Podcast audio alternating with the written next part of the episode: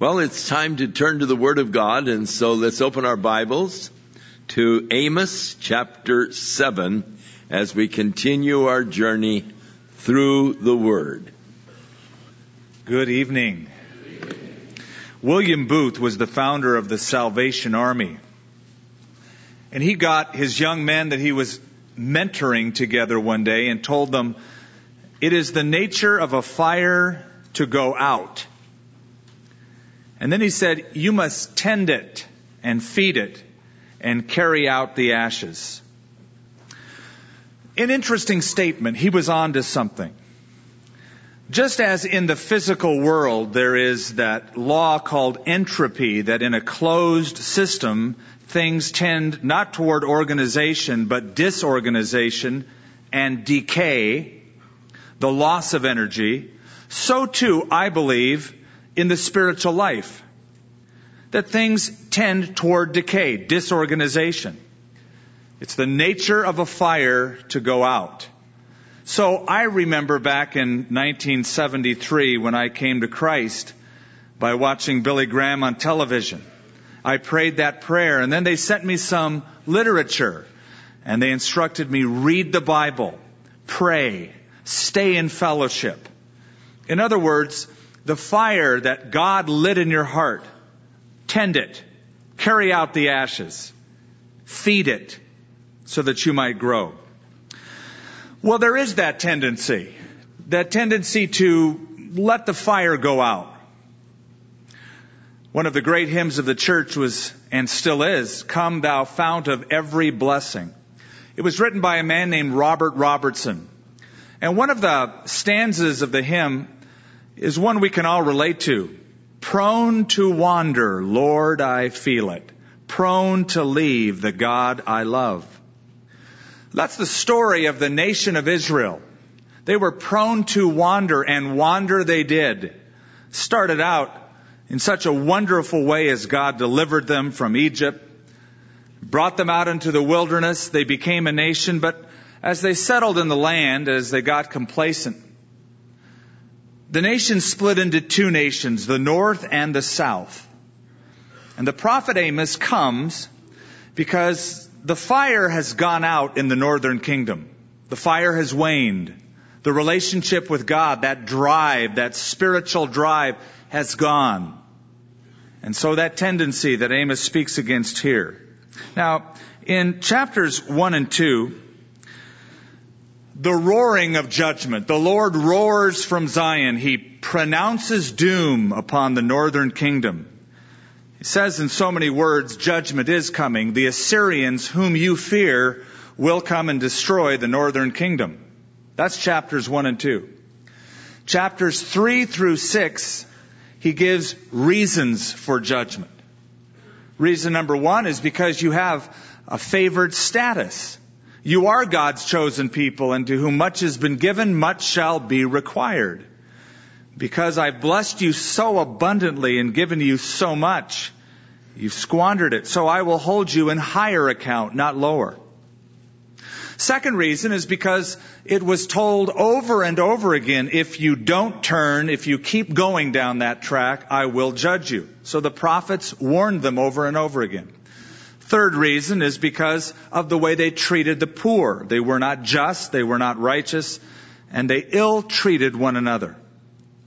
Now, in the final chapters, 7, 8, and 9, we have the representations of judgment. Five visions are given. Pictures so that we can understand the visual of them. Somebody once said, I'd rather see a sermon than hear a sermon any day. A picture is worth a thousand words. That's why when we travel, we usually take with us cameras rather than tape recorders or tablets. Few of us, if any, will sit down and write down what we're experiencing. We'll take a picture of it because it says so much more. So the prophet Amos will give five visions, three in chapter 7 alone, that will depict the coming judgment chapter 7, verse 1, the first vision, the vision of the locust plague. Thus the Lord God showed me. Behold, he formed locust swarms at the beginning of the late crop. Indeed, It was the late crop after the king's mowings. Now this will remind us who have been here on Sunday nights of the prophecy of Joel, because Joel's prophecy was occasioned on a swarm of locusts that swept through that land. So it was, when they had finished eating the grass of the land, that I said, O Lord God, forgive, I pray. Oh, that Jacob may stand, for he is small. And so the Lord relented concerning this. It shall not be, says the Lord. Amos sees God forming a plague of locusts ready to be released upon the people of Israel. And we read, after the king's mowings. There were generally two crops per year, two harvests. The first harvest or the first mowing was the king's mowing. He would take and harvest the crops and he would take it for himself. It was part of the taxation on the land. But not a problem because the people of the land would live generally off the second mowing. It would come up again and they would have ample time to take the food before the winter time. So if they missed out on the first mowing, no problem. But if something like a plague of locusts were to destroy the crop that came up again, they would have no food at all. They would be destitute, desolate. And that's what this prophet is seeing happen. Now, some people think that this is sort of a predictive metaphor rather than a literal swarm of locusts, that this was the invasion of an Assyrian king by the name of Pul, P-U-L, and that he was making his advances on the northern kingdom, but this prophet Amos prayed that God would stop it, and in answer to that prayer, the Lord did. That's one thought. The other thought is it is what it is. It is what the Lord said. A swarm of locusts about to come on the land that was stopped by the prophet's prayer. He prayed, Oh Lord, how are they going to survive? And it says the Lord relented. Now it's not that God said, Oh, you talked me out of it. I've changed my mind. God doesn't need to change his mind. He's not a man, the Bible says, that he should lie or change. He is immutable. But this is given to us in a way we can understand. It's similar to Abraham pleading for Sodom and Gomorrah. In Genesis chapter 18, the Lord says, I've heard reports about Sodom. I'm going now to see if those reports are true. And if so, I'm going to wipe it out. And Abraham said, Now Lord, you wouldn't destroy the righteous with the wicked, would you? What if we could find 50 righteous in the city? Would you spare it? Done, the Lord said. Okay, well, how about 40? He knew he was shooting a little bit high. Um, yeah, you give me 40 righteous, I'll spare the city. Oh, how about 30, 20, 10? Got them all the way down. You find 10 righteous and I will spare the city. Now, it wasn't that the Lord was changing his mind. It's that we have a prophet pleading according to the will of God. It was God's intention all along to avert the judgment. It was his desire all along. We have a prophet now cooperating with the will of God. The second vision in verse 4 is of a devouring fire. Thus says the Lord, thus the Lord God showed me. Behold, the Lord God called for conflict by fire, and it consumed the great deep and devoured the territory. Then I said, O Lord God, cease, I pray. Oh, that Jacob may stand, for he is small. So the Lord relented concerning this. This also shall not be, says the Lord God. Now this fire that is seen here may be a reference to a famine, a severe famine. For notice, it consumed the great deep. What does that mean? Well, that's a reference to the ocean.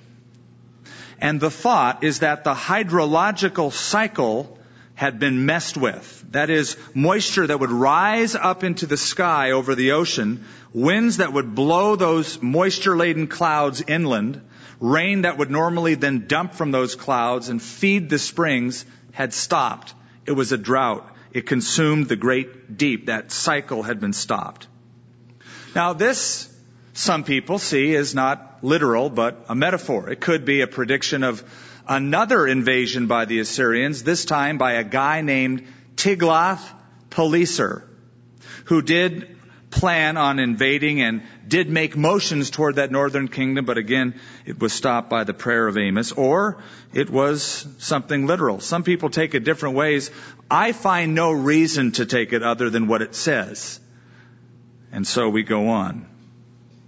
But again, we notice something very important that's behind the scene here, behind the backdrop.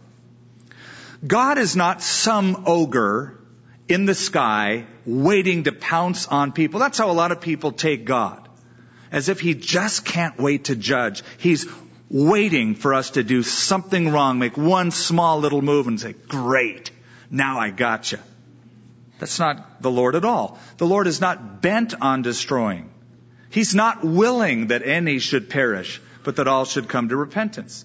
So, rather than waiting and wanting to pounce on us, the Lord is waiting and ready to pardon us, as he does twice here. Verse 7, third vision. Thus he showed me, behold, the Lord stood on a wall made with a plumb line, with a plumb line in his hand. And the Lord said to me, Amos, what do you see? I said, a plumb line. And the Lord said, Behold, I am setting a plumb line in the midst of my people Israel and I will not pass them by any more. The high places of Isaac shall be desolate, and the sanctuaries of Israel shall be laid waste. I will rise with the sword against the house of Jeroboam. A plumb line is a simple device, an age old device for building. Basically, it's a weight hung on a string. And when you put that string down, it will give you a true vertical because gravity forces it downward toward the core of the earth. So when you hang the string with the plumb line, you get a true vertical measurement. Not too long ago, I was putting a shower door in a bathroom at the house. And there was only one problem. In putting in this door, we discovered that we can't cut the door to true vertical because the wall that it will be set on is out of plumb. Now, if we want to rip out the whole wall and rebuild the whole bathroom, we could, or we have to cut the door according to the wall that is out of plumb. It'll be less work, it'll be far less money, so we opted to do that. The Lord here is seen as the builder of the house of Israel, and he sets his plumb line because they have claimed that they are upright, that they are righteous, that they're walking a straight line. So the Lord says, well, let me see now. Let me bring my measurement in and see if you measure up to true vertical, to what is right and upright. And the vision reveals that the house of Israel is out of plumb. They started out okay, but the foundation that they were built upon has shifted. It was once built upon just an absolute surrender and love relationship with the Lord. But that foundation they were built upon has moved, and so now the walls are out of plumb. There are a number of ways for us to build our lives. We can build our lives according to lines of people around us. And if we do that, it's a dumb and unstable way to build. If we start building our lives based upon people around us, here's the problem we usually find people worse than we are, whose walls are way out of plumb. And we look at them and go, I'm much better than they are. I'm pretty straight in comparison to them. It's a foolish way to build. And so Paul writes in 2 Corinthians 10, they measure themselves by themselves and comparing themselves among themselves, they are not wise. But then God steps in and says, okay, here's true vertical. Here's the life of the Lord Jesus Christ. How do you measure up to that? And we go, boy, my life isn't all that straight, is it? This is God's measurement here. Jesus said that he would send the Holy Spirit. And when the Spirit has come, said Jesus, he will convict the world of sin and of righteousness and of judgment of sin because they believe not on me, of righteousness because I go to the Father and you see me no more. When Jesus ascended up to the Father after offering himself as a sacrifice, and he was received into heaven, it was as if the Father was saying, This and this alone is the righteousness that I will accept and none other. Now, none of us can measure up to perfection. Certainly the perfection of the Lord Jesus Christ. All have fallen short of the glory of God. And this is where the good news comes in. The same Jesus Christ that reveals our unrighteousness by his perfect plumb line standard is the same Jesus Christ who will wash away all of our sins so that his righteousness is imputed to us so that when God looks at you in Christ, he sees straight walls, perfect plumb, perfect righteousness because we're found in Christ. Something else to note before we move on. In the first two visions, Amos intercedes for the people and God responds. Notice here there's no prayer. There's no intercession. Amos knows God's patience is past he has measured Israel. They can't stand the test. They don't measure up. They can't avert judgment. And so the final destruction came by Shalmaneser as the Assyrians did come down in 722 BC. Now we have sort of a historical interlude in the next few verses. Look at it as a parenthesis, a parenthetical statement. He's given three visions, and then there's this parenthesis it's a showdown between the true prophet Amos and a false prophet by the name of Amaziah. Then Amaziah, the priest of Bethel, sent to Jeroboam, the king of Israel, saying, Amos has conspired against you in the midst of the house of Israel. The land is not able to bear all of his words. This false prophet, this false priest, this worshiper of the calves of Bethel, is bringing an accusation of conspiracy against Amos. For thus Amos has said, Jeroboam shall die by the sword, and Israel shall surely be led away captive from their own land. If you look at what Amaziah says, it's pretty obvious that he's misquoting what the prophet Amos has declared. This is a, a, personal attack, and it is often the case when somebody can't win an argument that they take it down to the ad hominem personal approach. Instead of dealing with the issue, they try to, by conspiracy or by gossip or by a direct approach, drag it down to the personal level. Then Amaziah said to Amos, Go, you seer, flee to the land of Judah. Remember, that's where he's from. Tekoa is down south in Judah. What are you doing up here, boy? You're misplaced. You don't belong among us. There eat bread, and there prophesy. But never again prophesy at Bethel, for it is the king's sanctuary. It is the royal residence.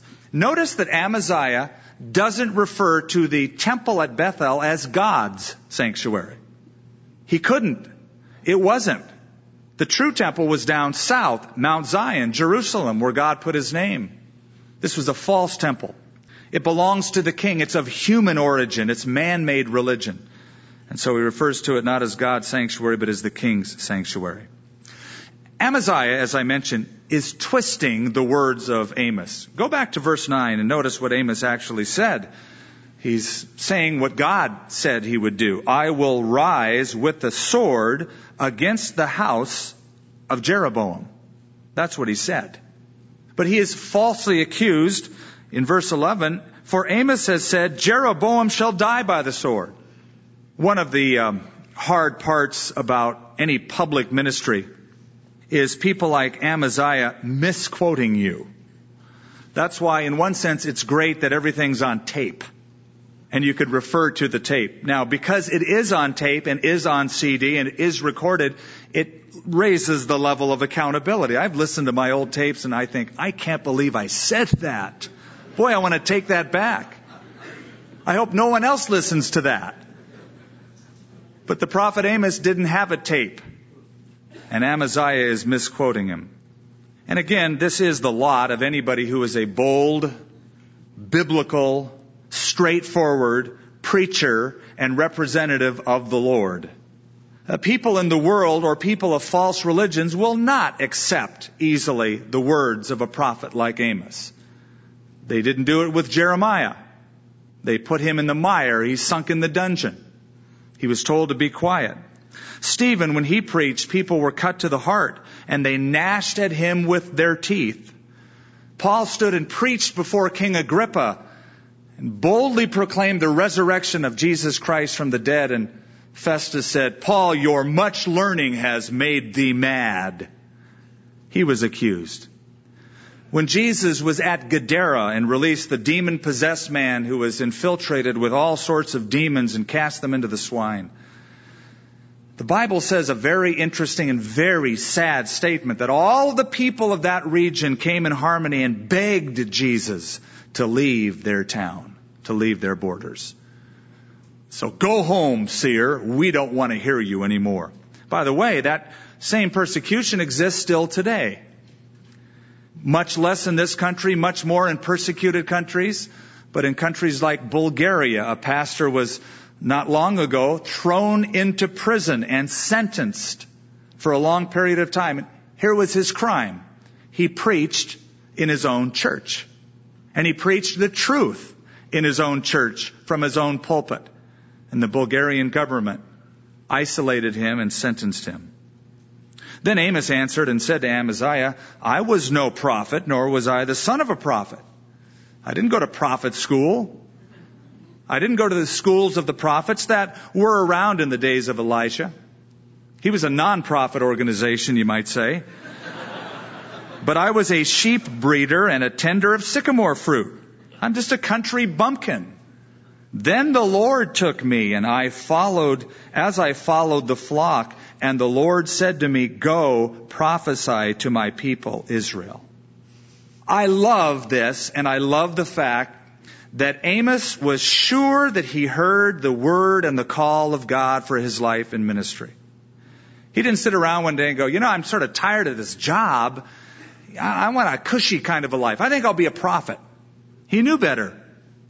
He would have just as soon stayed out there in the wilderness watching sheep, breeding sheep, growing his sycamore fruit tree business. But the Lord told him and commissioned him as he was watching the sheep. And I find that to be true. I find that as you go about your normal activities, your normal career, your normal life, that the Lord will set opportunities in front of you. Don't worry about it the Lord is able to lead and guide and move things around behind the scenes and give you opportunities that will just fall into place. As I followed the sheep, the Lord called me. The Lord said to me, Go prophesy to my people in Israel. I think also it is important to verify and to test one's gifts before going into ministry. It's great if there are people around you who can say, you know, I've watched your life and I've heard you or I've observed you. And I think after that time of observation, what I can see is a definite calling on your life. Go for it. Try it. And I, I think it's important because typically in the last few hundred years, the model for ministry in the church is this go to school, graduate, then go to seminary and get graduate and postgraduate courses in Greek and Hebrew and theology, and then go out and try the ministry.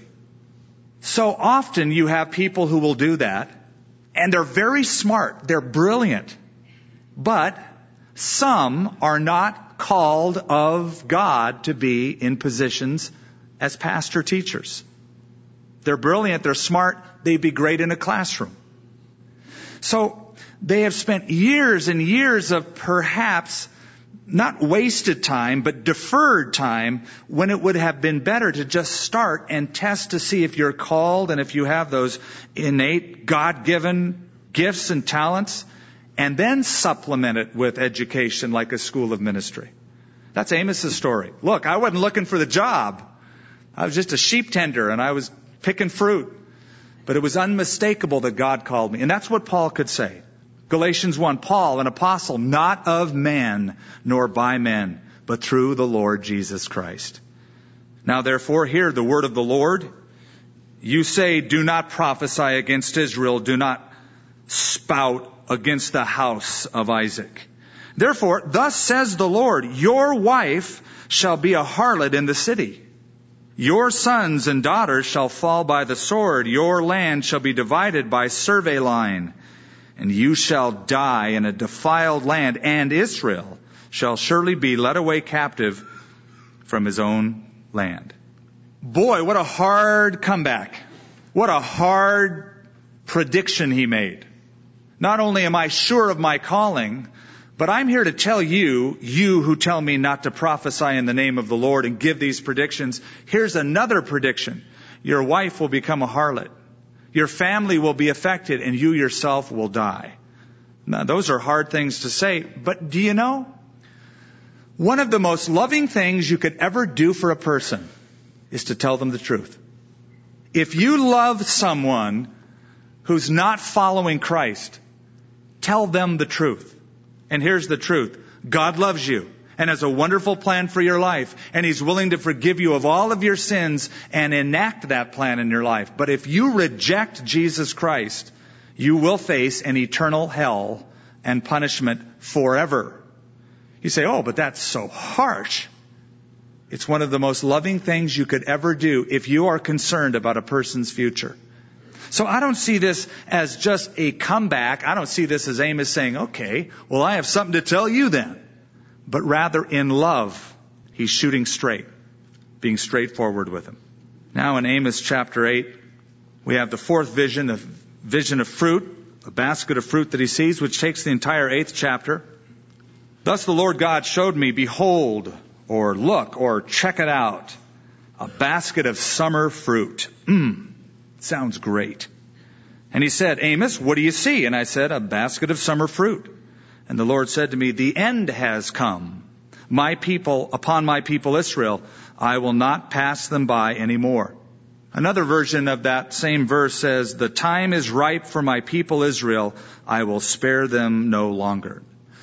Nothing better than a ripe basket of fruit. God's candy. It's awesome.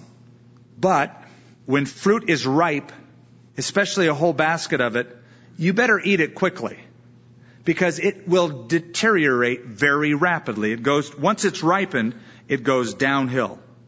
Now every year, at the end of the summer, beginning of the fall, there was a celebration in Israel, the Feast of Tabernacles or booths, Sukkot, where people erected little booths and lived in them.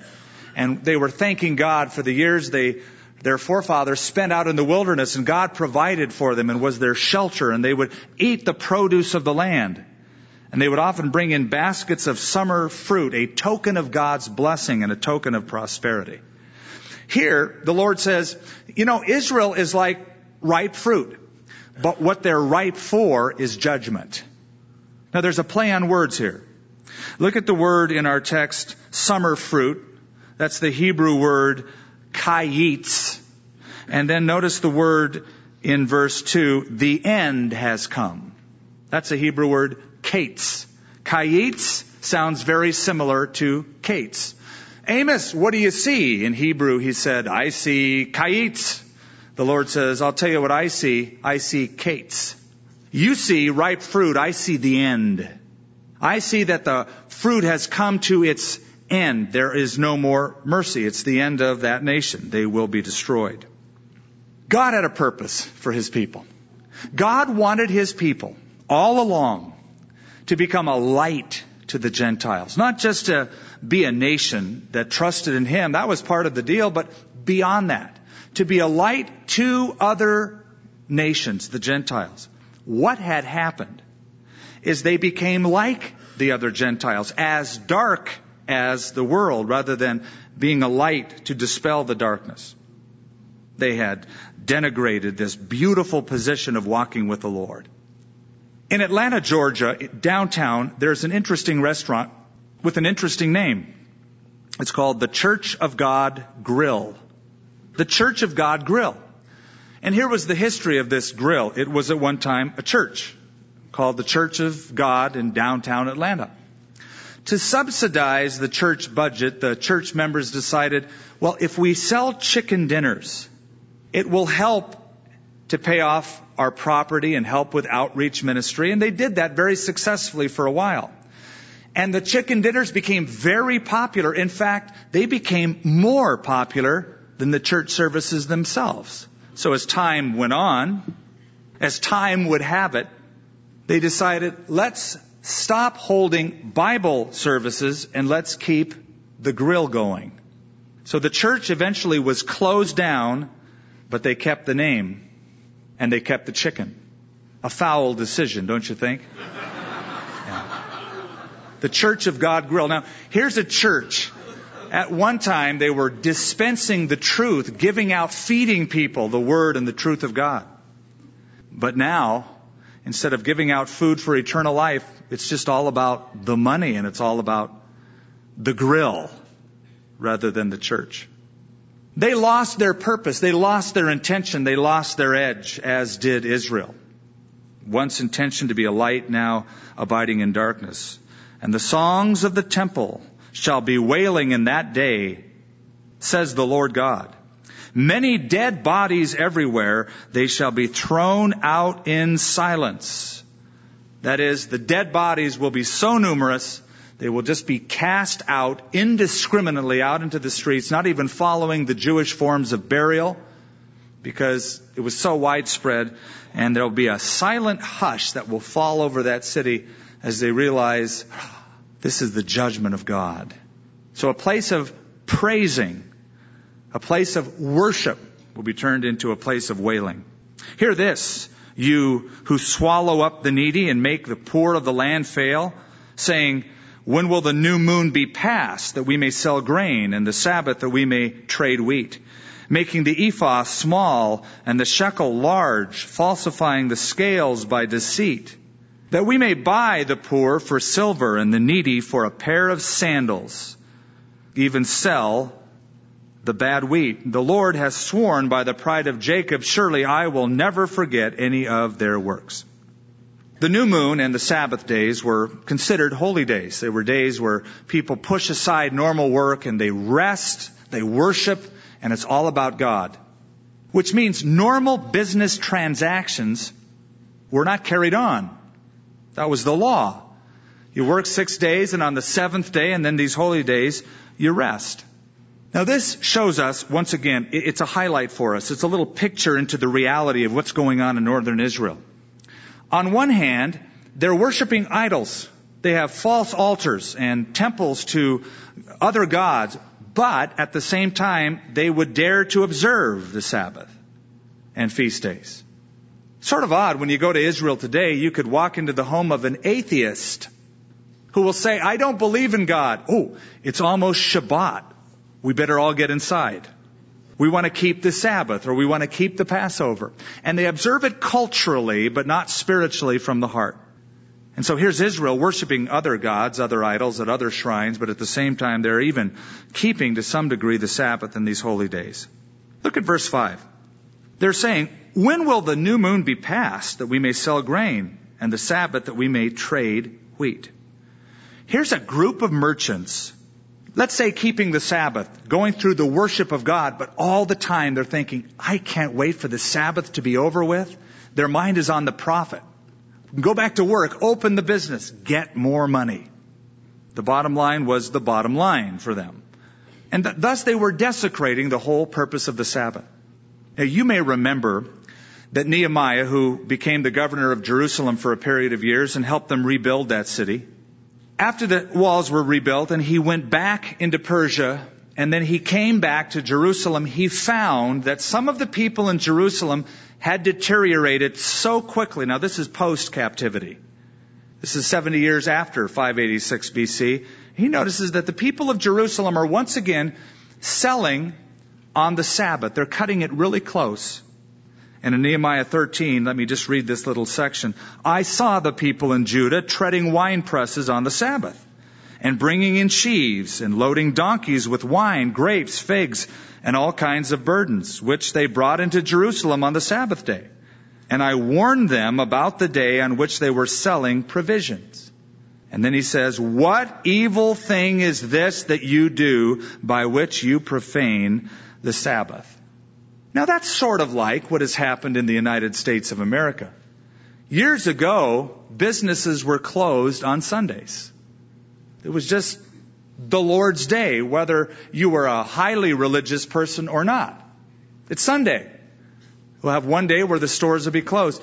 And certainly you couldn't find a liquor store open. But today, Sunday may be one of the biggest days for profit. Why should we close on Sunday? Oh, about a year and a half ago, I was guest speaking in a town on the East Coast called Ocean City, New Jersey. And I found the history of that city to be fascinating. They told me that it was basically a Christian resort. It was a town built upon Christians going out and having retreats to hear the voice of God. To this day, every store in Ocean City on Sunday is closed. To this day, you can't buy liquor in that town. If you want to get drunk in Ocean City, you have to go to the next city, buy it, and bring it in. They've kept that. And it's a very refreshing place to visit. A friend of mine was speaking to a, a buddy of his who is um, a realtor. And he was telling him, you know, you need to come back to church. You ought to keep the Lord's day and honor Him at least once a week on Sunday morning. And he said, oh yeah, I love the Lord, but you know, Sunday's a huge day for me. I'm too busy. It's my biggest selling day. And my friend reminded him of the promise of Jesus. Well, you know, Jesus said, if you seek first the kingdom of God and his righteousness, all these other things will be added unto you. Oh, but Sunday's too big of a profit day. I'm too busy. Listen, if you're too busy for God, you're too busy. Everyone needs to make priorities. And priority number one, worship the Lord. As for me and my house, we will serve the Lord. These people in Israel couldn't wait for the holy days, the feast days to be over with, the Sabbath, so that they could get back to the profit. And in some cases, they were desecrating the Sabbath altogether. Shall the land, verse 8, not tremble for this? And everyone mourn who dwells in it? All of it shall swell like the river, heave and subside like the river of Egypt. And it shall come to pass in that day, says the Lord God, that I will make the sun go down at noon, and I will darken the earth in broad daylight. Now, some people think this refers to uh, an earthquake that happened. Some feel it refers to an eclipse of the sun that happened 11 years after this prophecy. Your pastor this morning, I hear, did an excellent message showing how this fits so beautifully with what happened when Jesus died on the cross. And there was darkness over the land. And did you know the rabbis in the Talmud state that when a land is guilty of a supreme sin, that God will judge them with severe darkness. That was one of the plagues in Egypt. There was darkness over the land, and Josephus says it was a darkness that could be felt. It was palpable. And when Jesus died on the cross, certainly as part of that judgment, there was that darkness that covered over the entire land. But then also, we could take that as sort of a template and move into the future because the Bible predicts that in the tribulation period, that full and final judgment of God upon the earth, that darkness will again be part of those judgments. Jesus predicted it in Matthew 24. The sun will be darkened and the moon will not give its light and the stars will fall from the heaven. In the book of Revelation, when the fourth angel sounded the trumpet in Revelation 8, it says a third of the sun was struck, a third of the moon, a third of the stars, so that a third of them were darkened, and a third of the day did not shine, and likewise the night. So we see sort of overlapping predictions of coming judgments. And again, if you weren't here this morning, get the tape or the CD. After hearing about it, I plan to do so. Verse 10, I will turn your feasts into mourning and all your songs into lamentations. I will bring sackcloth on every waist and baldness on every head. I will make it like mourning for an only son and its end like a bitter day. These are all symbols of deep mourning, deep grieving. No prosperity, all adversity, and the people are all affected. Behold, the days are coming, says the Lord God, that I will send a famine on the land. Not a famine of bread, nor a thirst for water, but of hearing the words of the Lord. They shall wander from sea to sea, from north to east. They shall run to and fro, seeking the word of the Lord, but shall not find it. This reminds me of another text of scripture that you're going to be familiar with in 1 Samuel chapter 3. It says that the word of the Lord was rare in those days and there was no widespread revelation earlier in Israel's history. Now once again, the prediction of a famine. Not a normal famine, but people so hungry and desirous to be fed the Word of God because it's just not happening. Now we know what happened historically. The northern kingdom went into captivity 722. The southern kingdom went into captivity of Babylon 586 BC. They returned.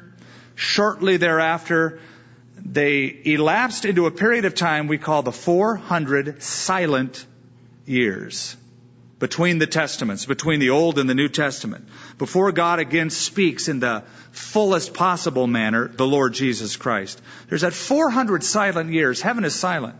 God sends no prophets. God isn't speaking. There's that famine. They want to hear the word of the Lord and that yearning grows deeper and deeper, but heaven is silent.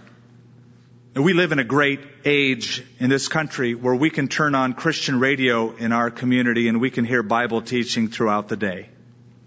And in just about every community in the United States, you can do the same. Though the Bible teaching may vary, it's so often teaching through the Word of God.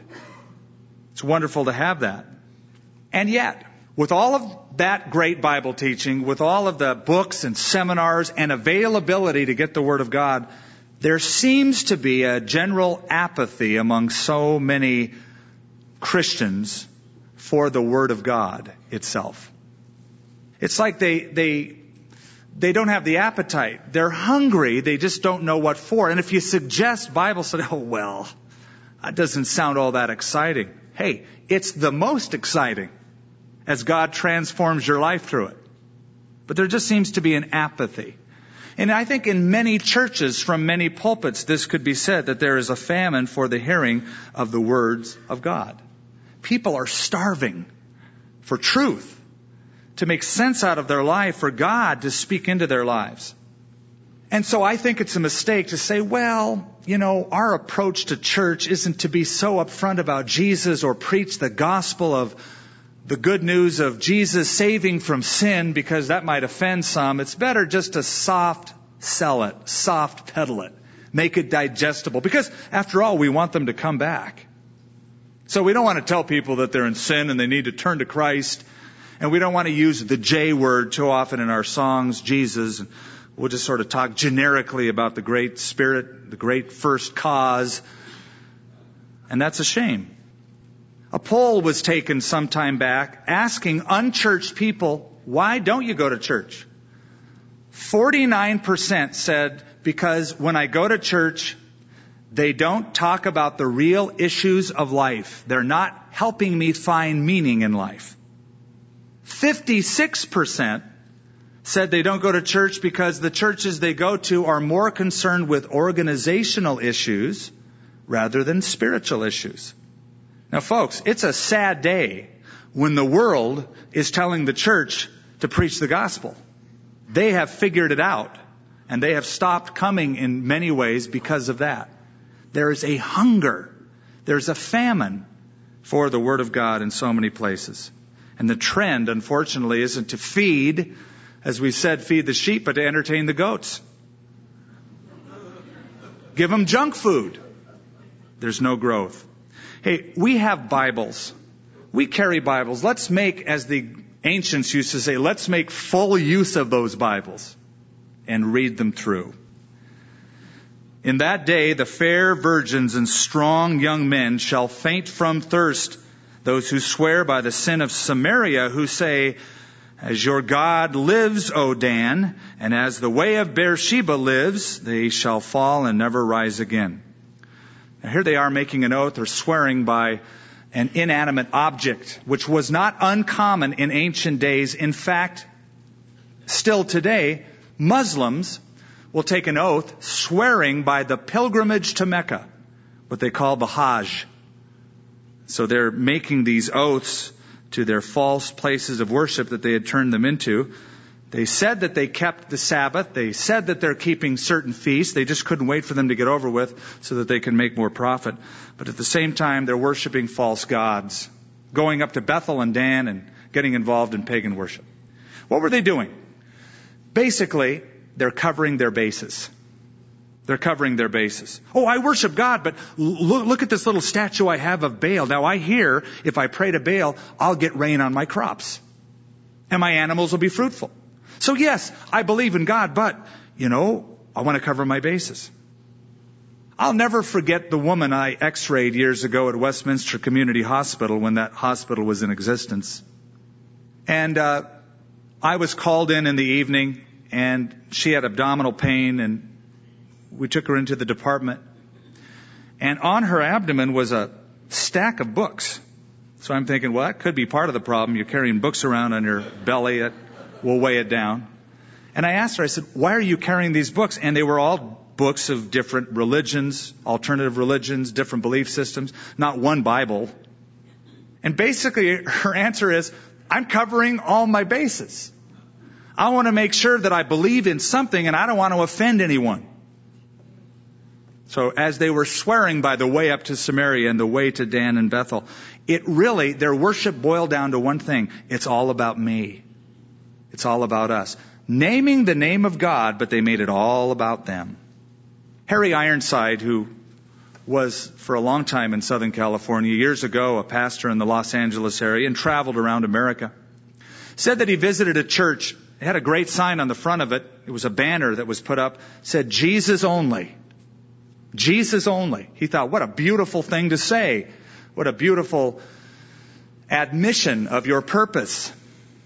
He said, I was in that town about a week and I heard that really that church was a cantankerous, divisive group of people. He said, toward the end of the week, I drove by again and a windstorm had swept through and the first three letters had fallen off of that sign. And he said, actually, it was more truthful the second time I saw it for it read, us only. It was all about them and them only.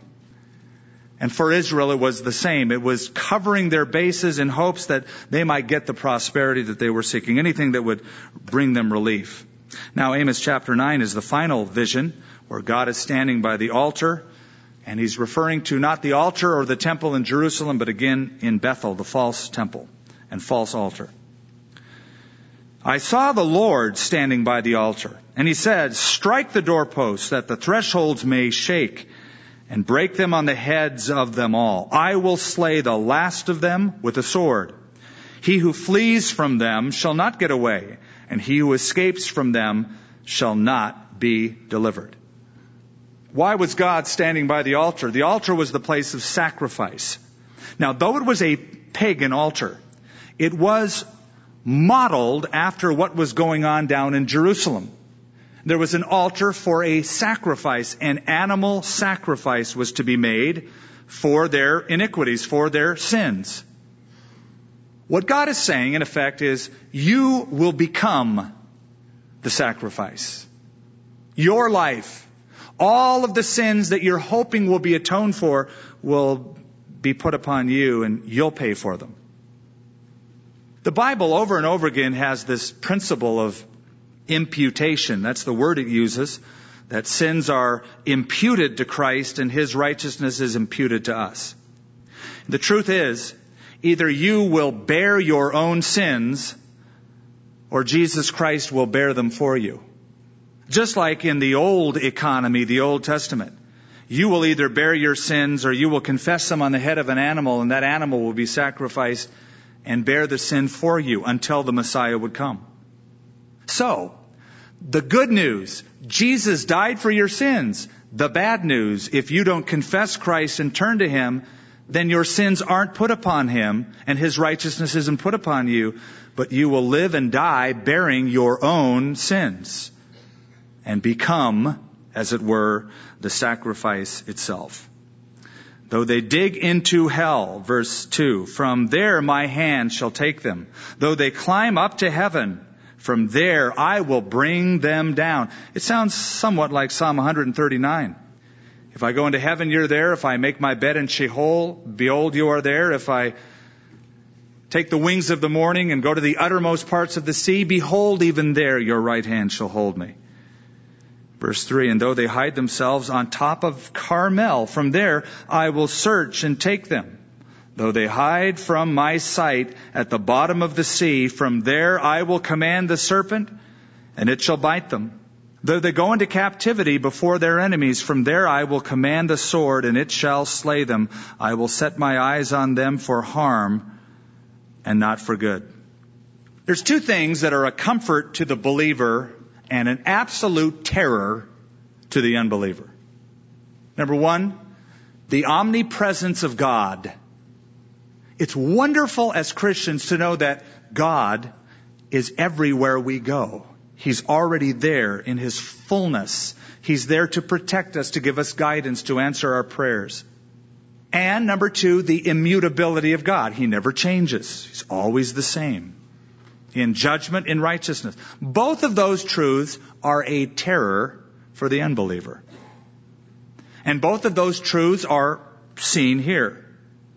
God is everywhere. You can't escape Him. And though you escape at the bottom of the sea or you run to Mount Carmel where there were at that time a thousand caves that faced the sea and there were dense forests where people could hide, you can run, God says, but you can't hide.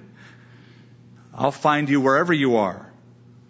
If you're a Christian, you go, great. If you're an unbeliever, you go, uh oh. It all depends on where you stand with God. Jeremiah 23 he said, Can anyone hide in secret places so the night cannot see him, declares the Lord? Do I not fill heaven and earth, declares the Lord? Interesting years ago when the Russians put their first cosmonaut into outer space, and he came back and spoke at a conference and he said, in defiance of God, I was in outer space, I traveled the universe, I did not find God. God is not there. And the crowd sort of liked it. A guy in the crowd who was a Christian said if he had stepped out of his spacesuit, he would have seen God real quick.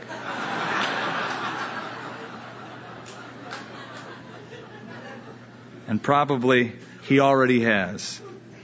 The Lord God of hosts, he who touches the earth and it melts, all who dwell there mourn.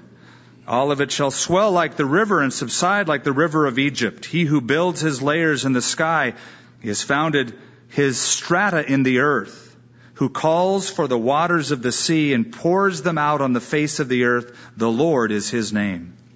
Are you not like the people of Ethiopia to me, O children of Israel, says the Lord? Did I not bring up Israel from the land of Egypt, the Philistines from Caphtor, the Assyrians from Kir? In other words, God's judgment will be impartial. He'll treat them like those other nations if they wanted to be so much like them. Behold, the eyes of the Lord God are on the sinful kingdom, that's the north, and I will destroy it from the face of the earth. Yet I will not utterly destroy the house of Jacob, says the Lord, for surely I will command and will sift the house of Israel among all nations as grain is sifted in a sieve. Yet not the smallest grain shall fall to the ground. All the sinners of my people shall die by the sword, who say, The calamity shall not overtake nor confront us. Now there's a shift from the house of Israel, the sinful kingdom as it's called, to a restoration. It's down south, but it's a restoration of both. Notice, on that day I will raise up the tabernacle of David, which has fallen down, and repair its damages I will raise up its ruins and rebuild it as in the days of old, that they may possess the remnant of Edom. Keep that tucked in your mind when we get to the next chapter or the next short book, Obadiah, in just a moment. And all the Gentiles who are called by my name, says the Lord, who does this thing. So yeah, judgment is coming, but also a golden age is coming for the Jews. Judgment on one hand, but after the judgment, God promises to be gracious because of a covenant that He made with Abraham, Isaac, and Jacob, and God will keep that. Israel will be restored in the latter days, the messianic days. And this golden age for Israel, the Lord promises that I will raise up the tabernacle of David. Literally, the booth or the hut of David. Broken down, the tabernacle, the tent. The dynasty of David, the house of David, once a canopy of protection over the people of Israel, established by God for David, a man after God's own heart. That tent had fallen down, it split into two. The northern ten tribes, the two southern tribes.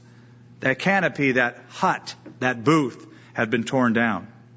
But the promise is it will be restored in the latter days and God will restore the nation of Israel that had fallen by this schism.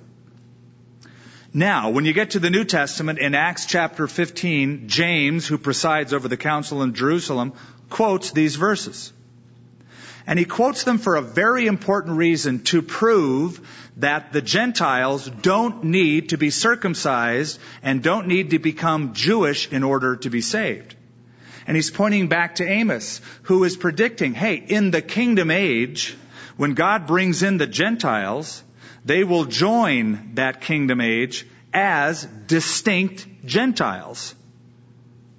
Saved Gentiles. Not as quasi Jews, not as converted Jews, but as Gentiles who believe in the Lord Jesus Christ in that kingdom. So that is what he bases that uh, same principle on in the book of Acts chapter 15. Behold, the days are coming, verse 13. The Lord says, when the plowman shall overtake the reaper, and the treader of grapes him who sows seed. The mountain shall drip with sweet wine, and all the hills shall flow with it. I will bring back the captives of my people Israel. They shall build the waste cities and inhabit them. They shall plant vineyards and drink wine from them. They shall also make gardens and eat fruit from them. I will plant them in their land. And no longer shall they be pulled up from the land that I have given them, says the Lord. Notice those promises. God predicts during that era, that age, this messianic golden age, when that tent of David, that dynasty of David comes once again into view through the Lord Jesus Christ, the greater son of David. There will be a time of incredible prosperity restored to the land. For the promise is, the plowman shall overtake the reaper and the treader of grapes him who sows seed. In other words, they've scarcely finished sowing the seed when it's time to harvest. That's how abundant it will be. That's the idea. Now the Lord here says, from the land that I have given them. There's a huge dispute, and it's been going on for a long time, over that land we call Israel, some call Palestine. Whose land is it? And there's an argument, who, whose land it really belongs to. Here's the answer. It's God's land. That's what God said, Leviticus 25. For the land is mine, it will not be sold permanently. The Jews take that to heart. They have 99 year leases on land. You can't buy anything outright, you lease it. And that's why it's the Holy Land. It's not because you go over there and you go, this is the Holy Land? It's holy because it's God's. And because it's God's, He can give it to anybody He wants to give it to. That's his prerogative. If I own something, I can give it to whomever I please. And God decided that he would give that portion of land to the descendants of Abraham and Isaac and Jacob, the 12 tribes and their progeny. And God can do that. You could say, well, those other people that are there, that's so sad. Well, if you look at the land around Israel, it's a lot more. In fact, God promised Ishmael and his sons an enormous amount of territory. But he promised that land allotment to Abraham, Isaac, and Jacob.